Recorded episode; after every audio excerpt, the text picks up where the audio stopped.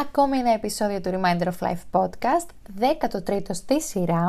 Είμαι η Μανάη Μαρτσέλα και σήμερα θα μιλήσουμε για το ερώτημα «Θα με βοηθήσει ο ειδικός ψυχικής υγείας» Είμαστε πολύ δύσκολα όντα όταν πρέπει να διαχειριστούμε μία ευθύνη για κάτι το οποίο ξεκινάει από εμάς και πρέπει εμείς να πάρουμε τις αποφάσεις.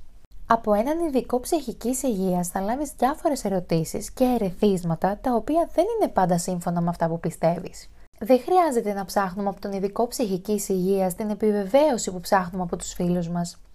Δεν είναι γι' αυτό στην ουσία. Ο ειδικός ψυχικής υγείας θα σε βοηθήσει εφόσον είσαι πρόθυμος να βοηθηθείς να πάρεις τα ερεθίσματα για να μπορέσεις να διακρίνεις τα κουτάκια που έχεις διαμορφώσει.